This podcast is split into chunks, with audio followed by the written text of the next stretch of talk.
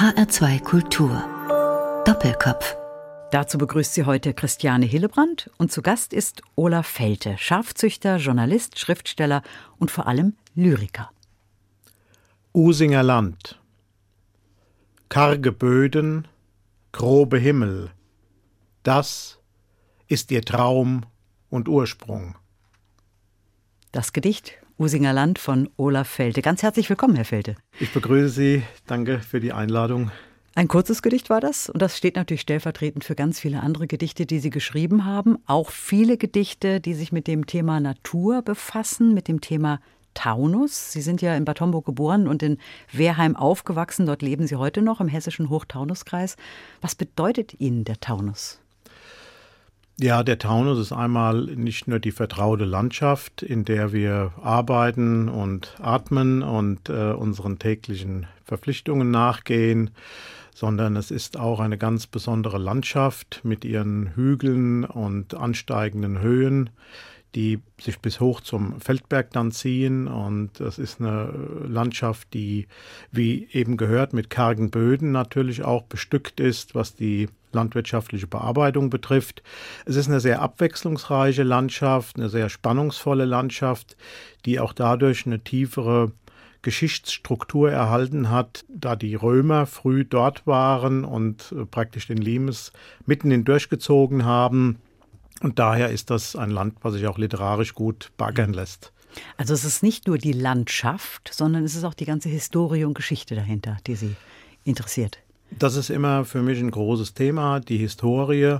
Nicht nur allein, wie die Historie, die große Weltgeschichte durch das Land gegangen ist, sondern auch wie sich der Menschenschlag dort gebildet hat, wie die Besiedlung gelaufen ist, welche Entwicklungen die äh, Landbearbeitung genommen hat. Äh, das alles findet man, glaube ich, schon auch in meinen Texten. Mhm. Jetzt sind Sie ja in Wehrheim groß geworden und leben, ich denke mal, auch bewusst noch dort. Könnten Sie sich vorstellen, in der Stadt zu leben oder haben Sie da jemals drüber nachgedacht? Das ist ja ein reizvoller Kontrast, das Stadtleben und auch das Landleben.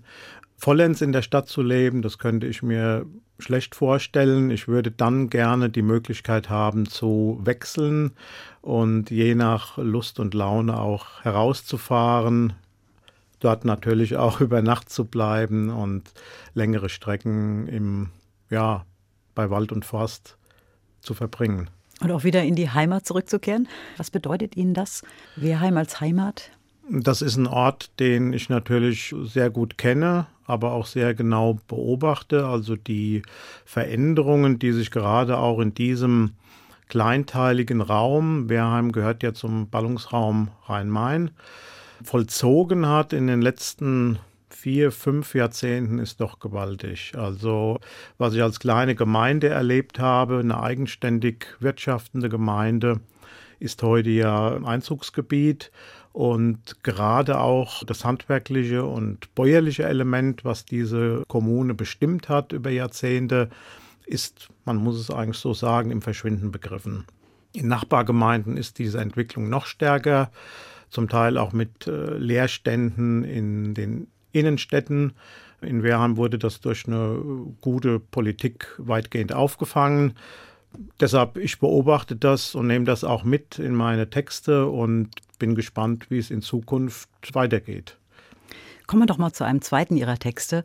Ja. Das war jetzt einfach mal ein Wunsch von mir, weil ich habe die Gedichte auch mal durchgeblättert und bin an einem Gedicht hängen geblieben. Das heißt Holzfäller. Passt natürlich auch zu Berufen, die mit der Natur, mit dem Taunus zu tun haben. Ja. Würde ich Sie bitten, dieses Gedicht mal zu lesen. Holzfäller. Unterm Feldberg habe ich sterbende Männer gesehen. Holzfällende, liebeskranke, vom Licht zerfressene Männer.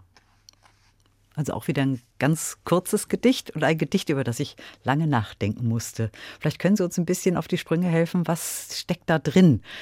Ähm, was, was wollen Sie damit ausdrücken? Dieses Gedicht ist entstanden nach einem langen Gespräch mit guten Bekannten, die als Waldarbeiter tätig waren über eine lange Zeit und die auch im Feldberggebiet Holz gefällt haben. Das ist ja bis heute ein schwerer und auch gefährlicher Beruf. Es wurde auch viel gesprochen von Unfällen, Todesfällen. dann weiß ich einerseits, dass mein Vater in früheren Jahren im Nebenerwerb als Akkordholzfäller in den Wintermonaten im Wehrheimer Wald gearbeitet hat. Das alles war der Ausgangspunkt für dieses Gedicht. Aber wie Sie ja bemerkt haben, fließt da noch anderes ein. Das ist eines der Gedichte, die eigentlich ein Rätsel auch mitbringen und weitere Räume öffnen. Wir haben fast so was wie eine Biografie in diesem Gedicht, die Sterblichkeit der Kreatur, dann die Arbeit, die Liebe, hier ist es leider liebeskrank, und dann haben wir aber auch noch äh, das Element des vom Licht zerfressen. Und das ist etwas, was ich kurz schließen möchte. Im ersten Gedicht hatten wir Ursprung und Raum. Und der Ursprung ist diese ganz reale Verfasstheit und reale Arbeit, was die Basis eigentlich jedes meiner Gedichte bildet. Und der Traum ist dann das surreale Moment, das dazukommt. Also das, was wir auf diesem festen Boden, auf dem wir stehen, entwickeln können als Fantasie, als ja freifliegende Imagination möchte ich es mal nennen, was auch ein großer Aspekt in meiner Lyrik immer ist, dass ich eigentlich von dem festen, realen, was das Fundament bildet, weggehe und immer noch mal eine Ebene einziehe, die flirrend ist, möchte ich sagen, die sich nicht ganz auflösen lässt. Und ich mag auch Gedichte, die einfach ja, viel Räume öffnen zum selber darin umhergehen. Mhm. Jetzt haben wir anhand dieser beiden kurzen Gedichte ja schon gemerkt, Olaf Felte, dass Sie eine sehr verdichtete Sprache verwenden. Gut, das ist in der Lyrik meistens der Fall. Also einzelne Worte bekommen ein ganz großes Gewicht, weil Sie haben eben so viel erklärt zu diesem mhm. einen Gedicht und es sind gerade mal wenige Zeilen. Ja, das äh, wurde mir schon oft dann auch nachgesagt, dass ich wirklich sehr verdichtet arbeite. Und ich habe aber auch nie, wenn ich zurückdenken kann, lange Gedichte geschrieben, Balladenähnliches, ausladende Texte. Mir ging es immer irgendwie um die kurze Strecke in der ich mich ausdrücke. Und ich glaube, es hat dann mit dem Temperament zu tun, mit dem Naturell. Andere Lyriker fühlen sich auf die lange Bahn geborgener. Ich selbst bevorzuge den kurzen Schlag sozusagen. Mhm.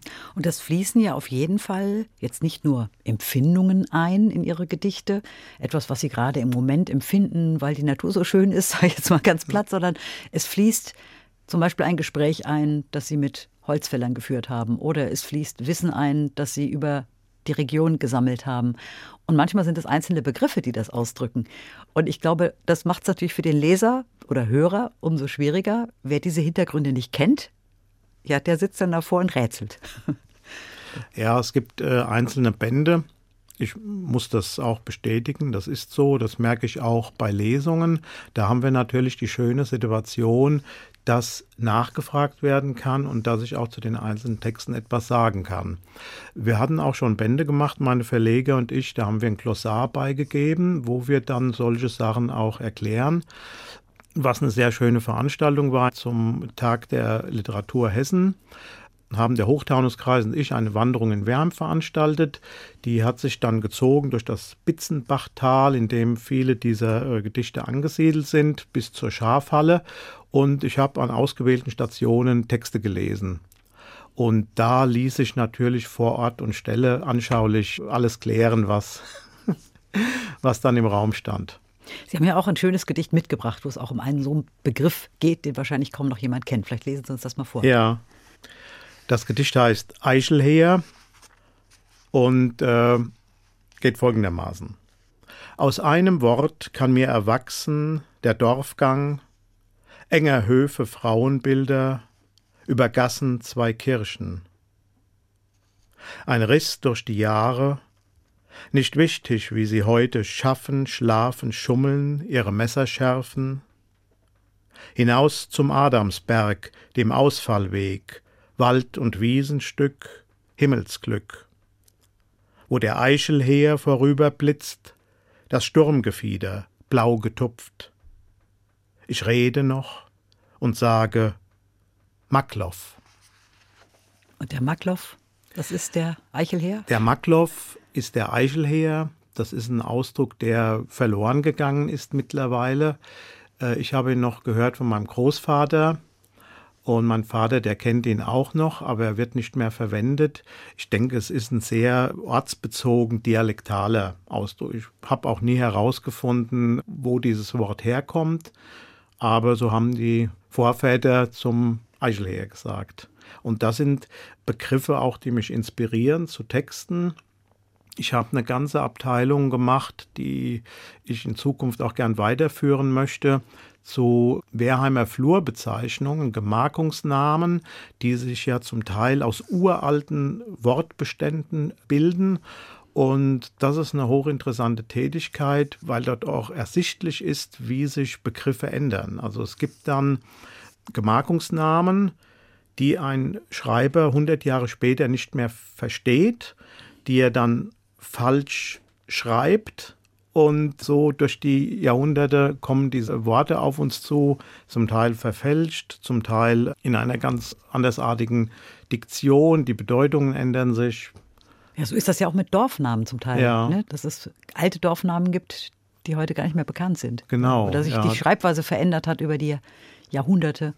Das ist ähnlich, genau. Und äh, so interessiert mich natürlich auch die, die sprachliche Entwicklung und Entgleisung. Mhm. Und das bringe ich alles gerne mit, wie ich auch durchaus keine Probleme damit habe, äh, Mundartliches in die Gedichte einzufügen.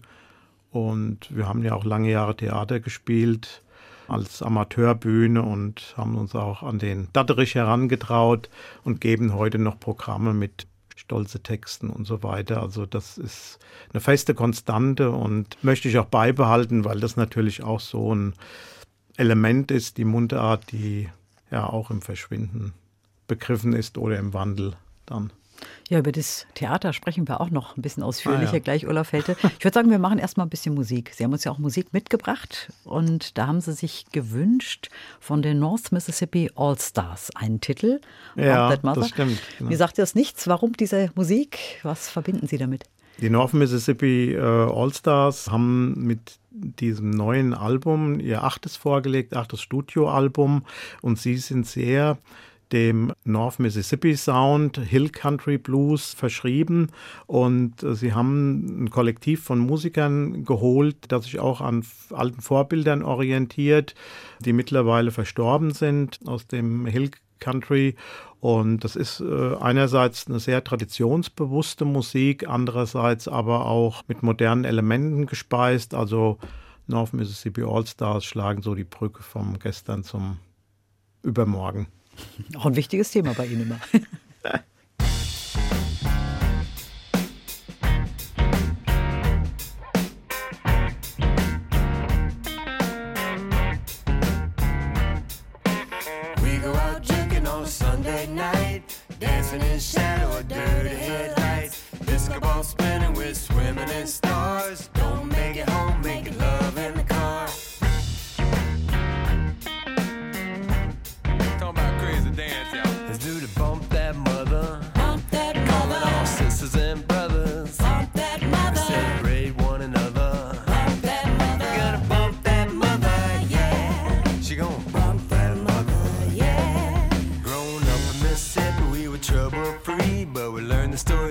troubled history. Hard to tolerate hateful people not learning. Mississippi State flag stars, bars need burning.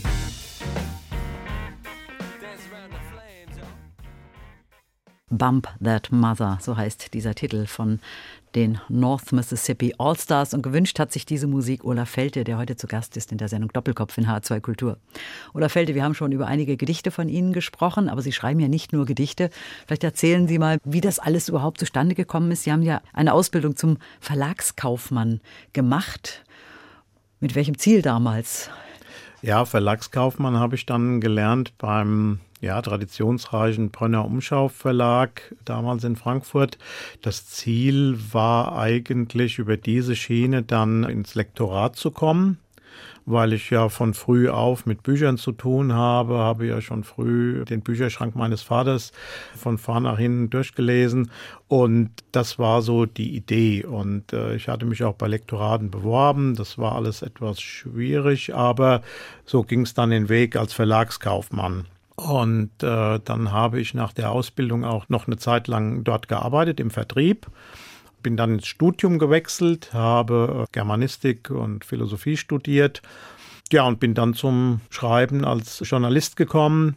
Ja, habe auch Texte für andere Medien gemacht. So war der der Weg. Sie sind ja heute auch als freiberuflicher Journalist noch unterwegs, unter anderem für die Rundschau. Ja. Auch dann ähnliche Themen, ne? regionale Themen, lokale Themen, Bücher sind, glaube ich, auch ein Thema bei Ihnen. Ja, ich habe angefangen in der Lokalredaktion Bad Homburg damals, Hochtaunuskreis bearbeitet.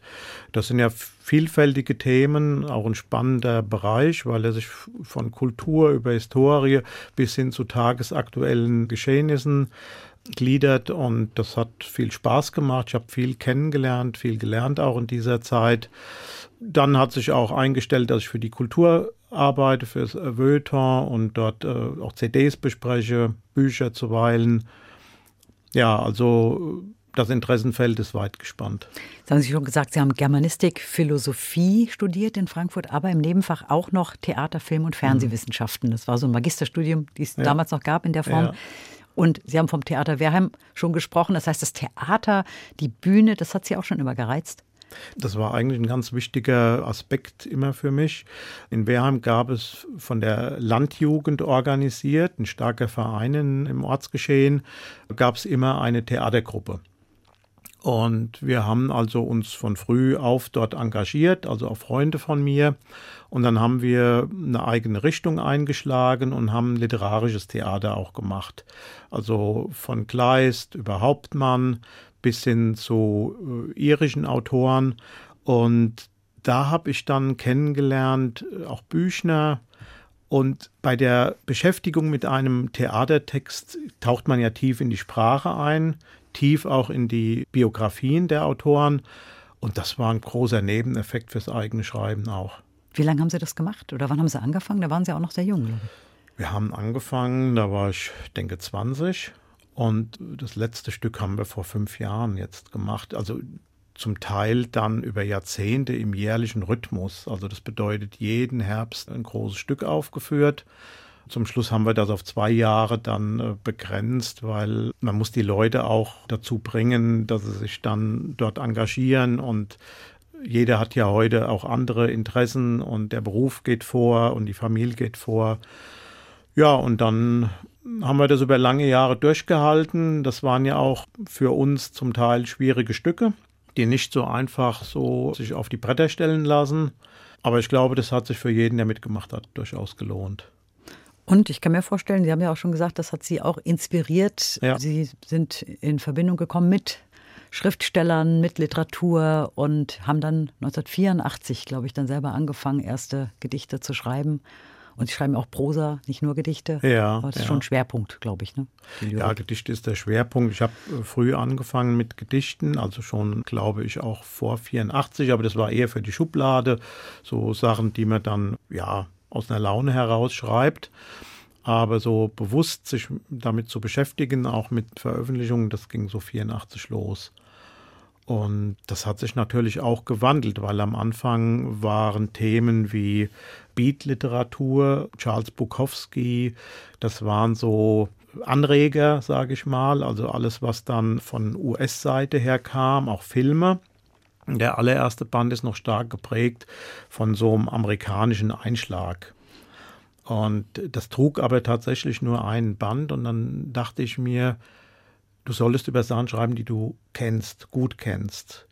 Und so kam ich peu à peu dann zur Landschaft und auch zur Taunuslandschaft und ja, zum eigenen Tun. Das fließt dann ins Gedicht seitdem. Wer hat Sie denn dabei auch unterstützt? Also wenn man dann anfängt zu schreiben, ist es ja erstmal vielleicht ein Hobby.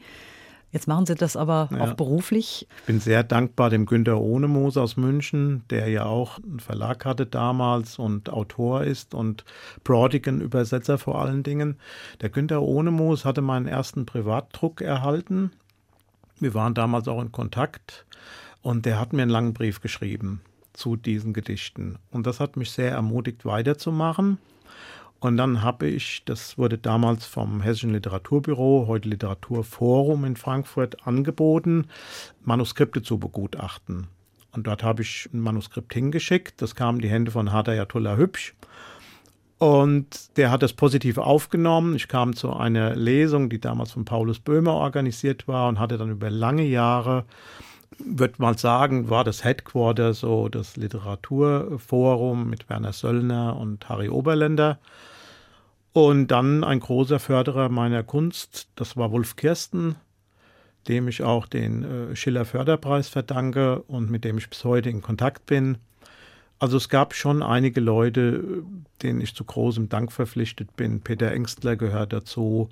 Meine Verleger muss ich einfach nennen, den Axel Dielmann und den Ralf Zühlke, ohne die das alles überhaupt nicht entstanden wäre und bis heute laufen würde.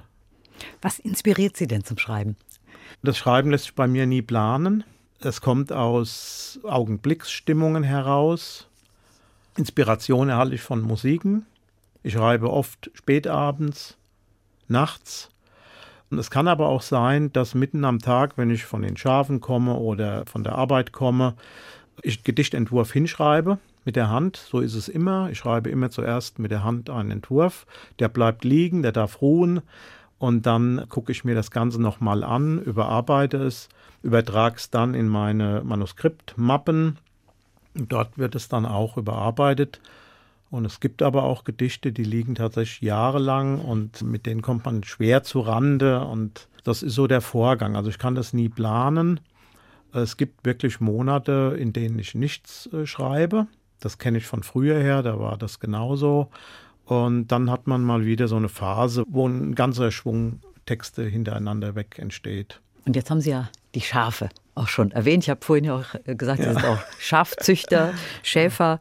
Über die Schafe sprechen wir gleich mal ausführlich. Ja. Das ist ja auch ein wichtiger Bestandteil oder auch eine Säule, eine berufliche Säule im Grunde heute. Aber wir hören erst noch Musik. Und die zweite Musik, die Sie sich ausgesucht haben, das ist ein Schwede, Daniel Neugren. Daniel Norgren, ein Schwede, den wir in diesem Jahr auf dem Burg Herzberg Festival gesehen haben. Der Mann war uns unbekannt.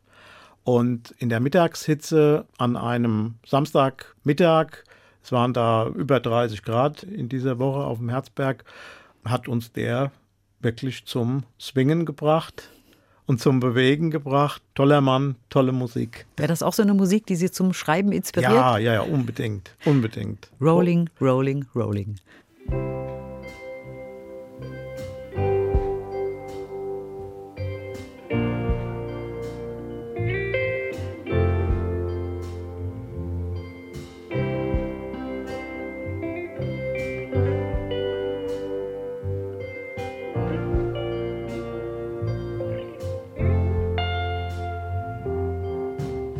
window, looking out, thinking about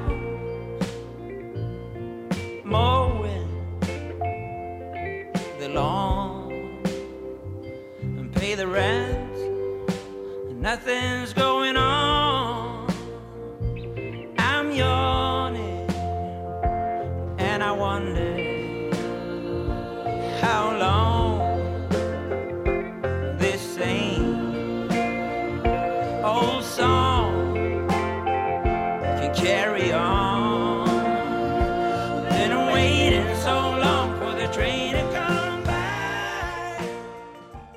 Rollin, Rollin, Rolling. Daniel Norgren war das. Ola Felte, Sie haben sich diese Musik gewünscht und Sie haben vorhin auch gesagt, das wäre auch eine Musik, die Sie durchaus zum Schreiben inspirieren kann. Aber es ist, wie Sie eben während die Musik lief gesagt haben, nicht nur die Melodie, der Rhythmus, sondern es ist auch die Sprache. Ja, äh, Norgrain hat eine sehr rudimentäre Sprache, eine sehr einfache, alltagsbezogene Sprache mit wenigen Worten, keine ausufernden Texte und arbeitet mit Wiederholungen und Variationen. Er, er spielt seine Themen durch und das finde ich einfach sehr spannend und sehr inspirierend. Ulla Felte, Sie sind Lyriker, Sie sind Schriftsteller, Sie sind Journalist und Sie sind aber auch Schafzüchter. Die Schafe haben Sie immer mal wieder erwähnt. Ich glaube, die spielen schon eine besondere Rolle. Sie sind ja auch in einem landwirtschaftlichen Betrieb im Grunde groß geworden. Mhm. Also vom Elternhaus her war das äh, Maurerhandwerk vorherrschend. Die Feldes über Generationen haben das Maurerhandwerk ausgeübt. Es war aber immer eine kleine Landwirtschaft dabei. Und wir hatten bis 1979 Milchkühe. Das waren zwischen 10 und 15 Tieren immer. und eine kleine Landwirtschaft, viel Handarbeit, wie man sich das heute wünschen würde. Und dann mussten wir aber umsteigen auf Schafe. Das war aus wirtschaftlichen Gründen. Da waren Umstrukturierungen und Investitionen vonnöten bei den Kühen. Das ging nicht. Das konnten wir nicht stemmen. Und dann haben wir uns Merino-Landschafe aus einer alten hessischen Zucht, die heute nicht mehr existiert. Also die letzten Tiere aus dieser Blutslinie sind praktisch bei uns im Stall geholt und haben 1980 mit der Zucht auch angefangen. Und das läuft bis heute und das hat einen großen Teil natürlich meines Lebens ausgemacht, weil die Zucht natürlich auch einiges erfordert, was so die normale Schafhaltung übersteigt. Diese Merino-Schafe, was sind das genau für Schafe? Die Merino-Schafe wurden in Deutschland eingeführt im 18. Jahrhundert und kamen aus Spanien. Und diese Merino-Tiere in Spanien, äh, da gab es ein Ausfuhrverbot. Die waren so wertvoll wegen ihren feinen Wollen, dass die unter Todesstrafe nicht ausgeführt werden durften. Und äh, die deutschen Fürsten in Baden-Württemberg, ich glaube auch in Sachsen, die haben dann aber erwirkt, dass eine Reihe Merino-Böcke nach Deutschland verkauft werden durften. Und die haben im Grunde genommen die ganze nordeuropäische Schafhaltung revolutioniert, weil dann kamen die weißen, feinen Wollen auf.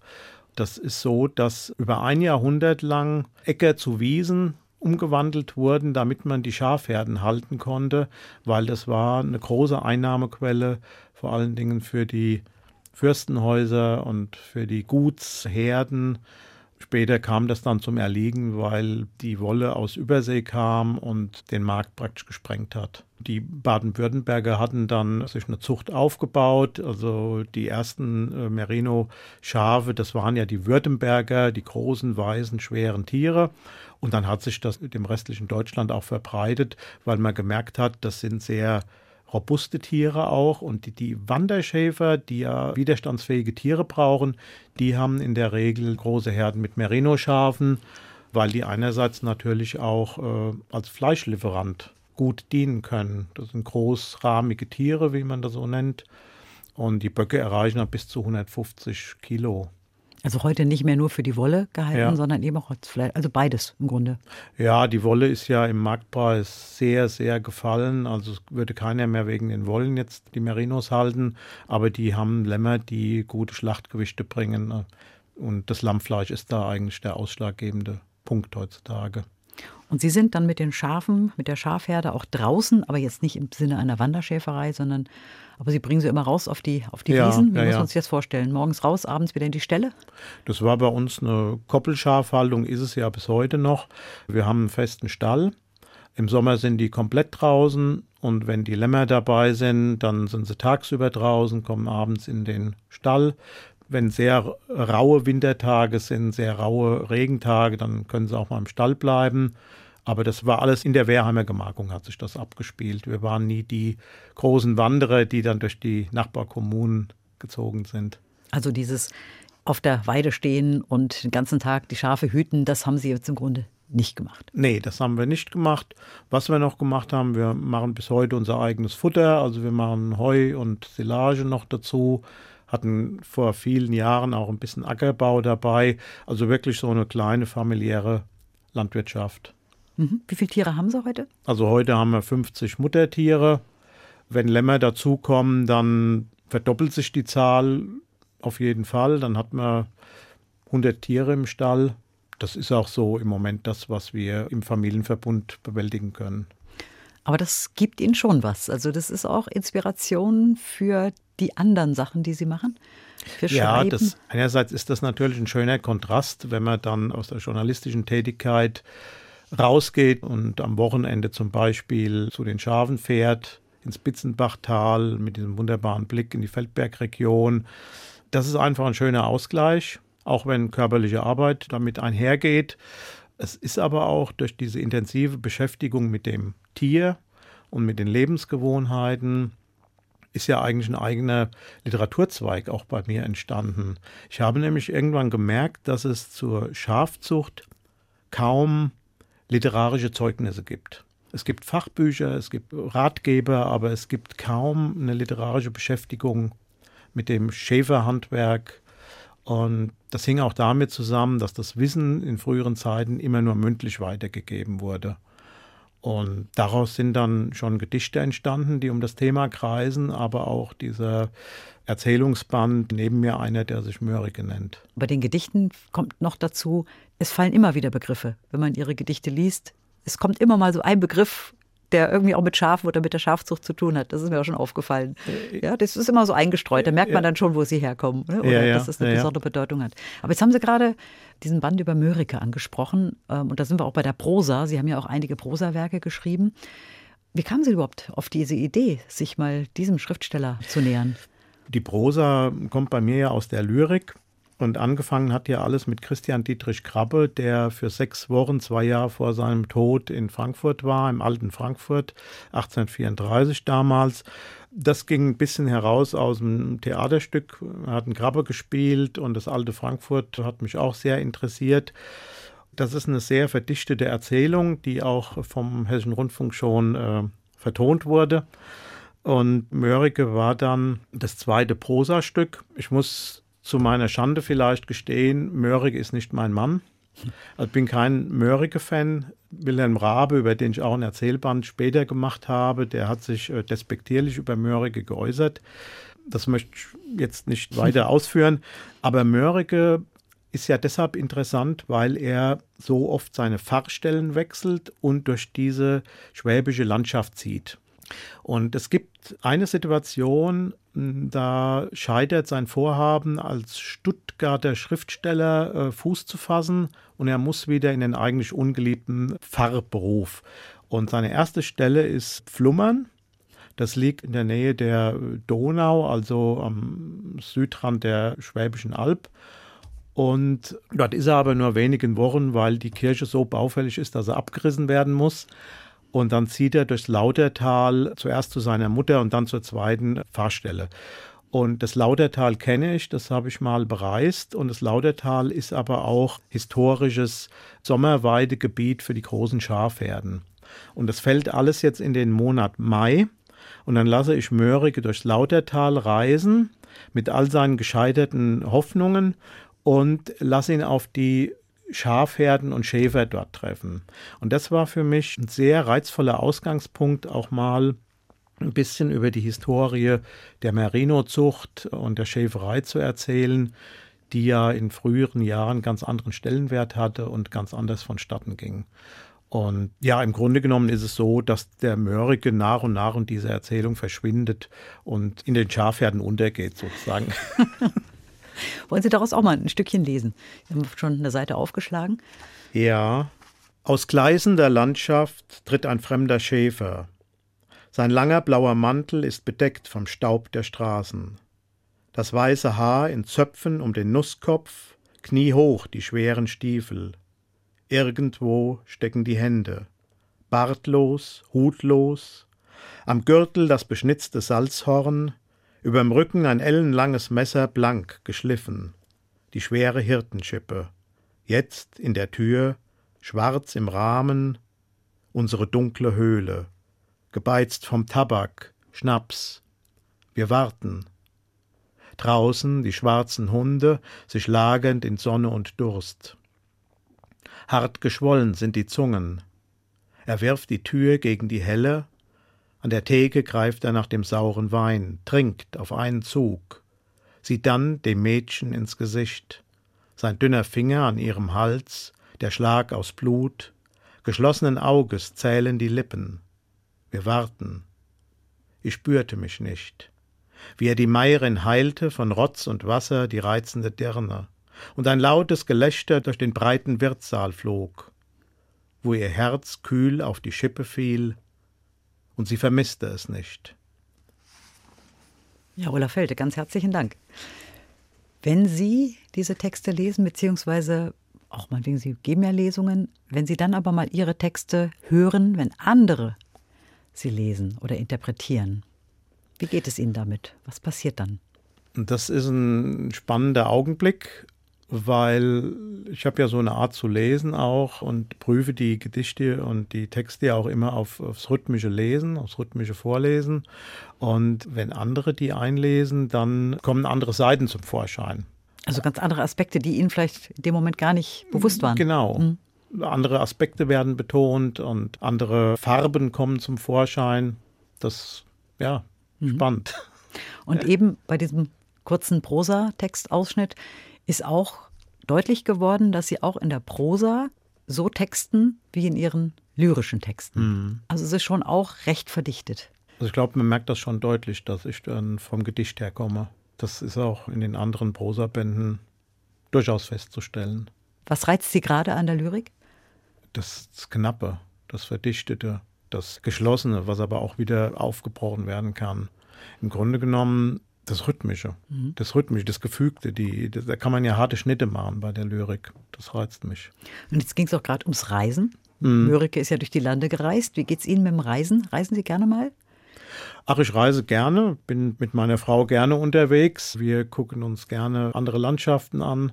Ja, ich bin auch jemand gewesen, der äh, jahrelang äh, durch die deutschen Landschaften gefahren ist. Da gibt es ja auch sehr viel zu sehen. Und wir wandern auch zuweilen donnerstags. Also es gibt so einen Wanderkreis von sogenannten Ruheständlern und da wird dann der Taunus nach allen Himmelsrichtungen erkundet. Man entdeckt immer wieder was. Sehr schön. Was steht denn demnächst an? Was haben Sie jetzt als nächstes vor? Gerne noch Gedichte zu meinem Flurschütz-Projekt sozusagen. Der Flurschütz ist ja eine Figur, die früher bei der Gemeinde angestellt war und im Außenbereich der Gemeinde nach dem Rechten gucken musste.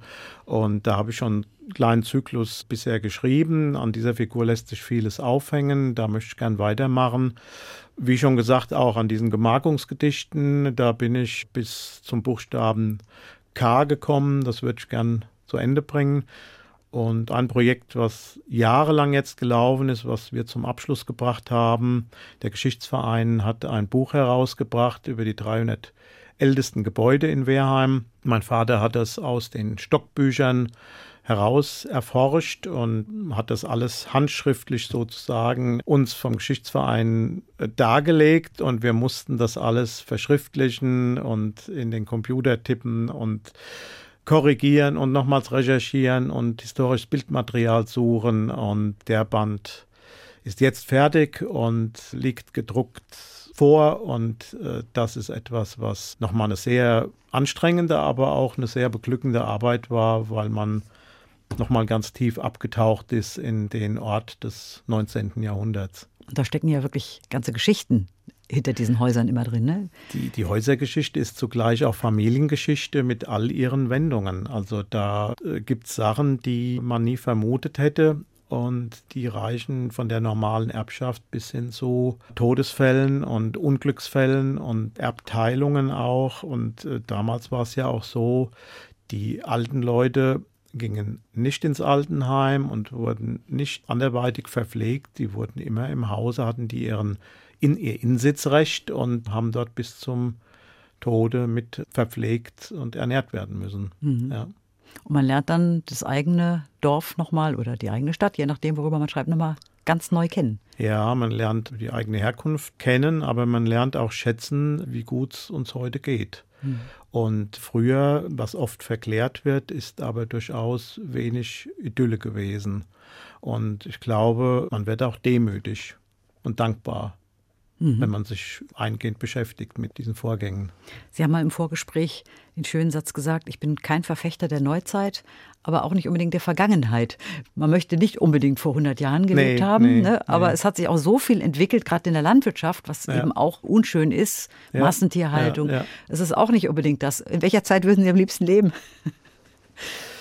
Ja, das ist jetzt schwierig. Also die Neuzeit hat natürlich auch vieles mit sich gebracht, was uns heute gut tut aber es gibt auch Auswüchse, gerade die Landwirtschaft ist ja ein großes Thema, die ich nicht für gut heißen kann. Ich habe ja eine andere Landwirtschaft kennengelernt und auch den Umgang mit den Tieren und mit der Pflanzenwelt und mit äh, den Böden. Und ich verurteile einerseits aber auch heute, dass der Bauer sozusagen immer verantwortlich gemacht wird. Ich glaube, da muss man genauer hinschauen. Es gibt immer noch viele Landwirte, die aus dem bäuerlichen Hintergrund heraus arbeiten, die in überschaubaren Maßen arbeiten, die ein sehr großes Verantwortungsgefühl haben. Aber dann gibt es auch diese großen Betriebe, die industriell arbeiten Und da bin ich schon dafür, dass man das deutlich trennt und auch den Großbetrieben da auf die Finger schaut und auch klare Grenzen setzt. So sehe ich es und da ist vieles auseinandergedriftet und der Trend dorthin immer mehr auf Masse zu produzieren, immer mehr auf Ergebnis zu gehen, auf Teufel komm raus, halte ich für absolut fatal. Ist sicherlich der falsche Weg, ne? aber es ja. dauert sicherlich auch wieder ganz lange, um den Weg wieder umzudrehen in die andere Richtung. Ja, Deutschland war ja im 19. Jahrhundert weitgehend noch Agrarland. Und der Hebel wurde ja dann so umgelegt, dass wir heute in der Industrienation leben. Und die Verflechtungen und Prozesse, die in Gang sind, sind ja wirklich nicht ohne Brüche umzukehren, wenn es mhm. überhaupt noch möglich ist. Olaf Felte, wir wollen auch mit einem Gedicht abschließen. Und Sie haben ein Gedicht ausgewählt, was Sie auch gerne in Ihren Lesungen so ein bisschen als kleinen Rausschmeißer nehmen, was ja. mal in eine ganz andere Richtung geht. Genau, das Gedicht heißt Barstool Blues. Trinkend vor den Lichtern des Plattenspielers. Draußen die nachtleere Hauptstraße. Es war einmal. Heute Bullingers wunderreicher Schnaps im winternahen Keller. Von ferne singt Maria McKee den Barstool Blues. Und ich weiß, dass nichts ins Lot kommt, aber alles okay ist. Sind da auch eigene Erfahrungen eingeflossen, ja, eigene Erlebnisse? Ja, ja, ja, ja, ja. ja. Ja, ganz herzlichen Dank, Olaf Felte, dass Sie zu Gast waren in der Sendung Doppelkopf in H2 Kultur. Eine Musik hören wir noch. Auch ich bedanke mich und habe mich gefreut über das schöne Gespräch. Das letzte Lied wird dann sein von dem Trio Dead aus Chicago. Das ist der Titelsong des neuen Albums, äh, der heißt Water. Mein Name ist Christiane Hillebrand. Ich verabschiede mich und nochmal ganz herzlichen Dank, Olaf Felte. Dankeschön.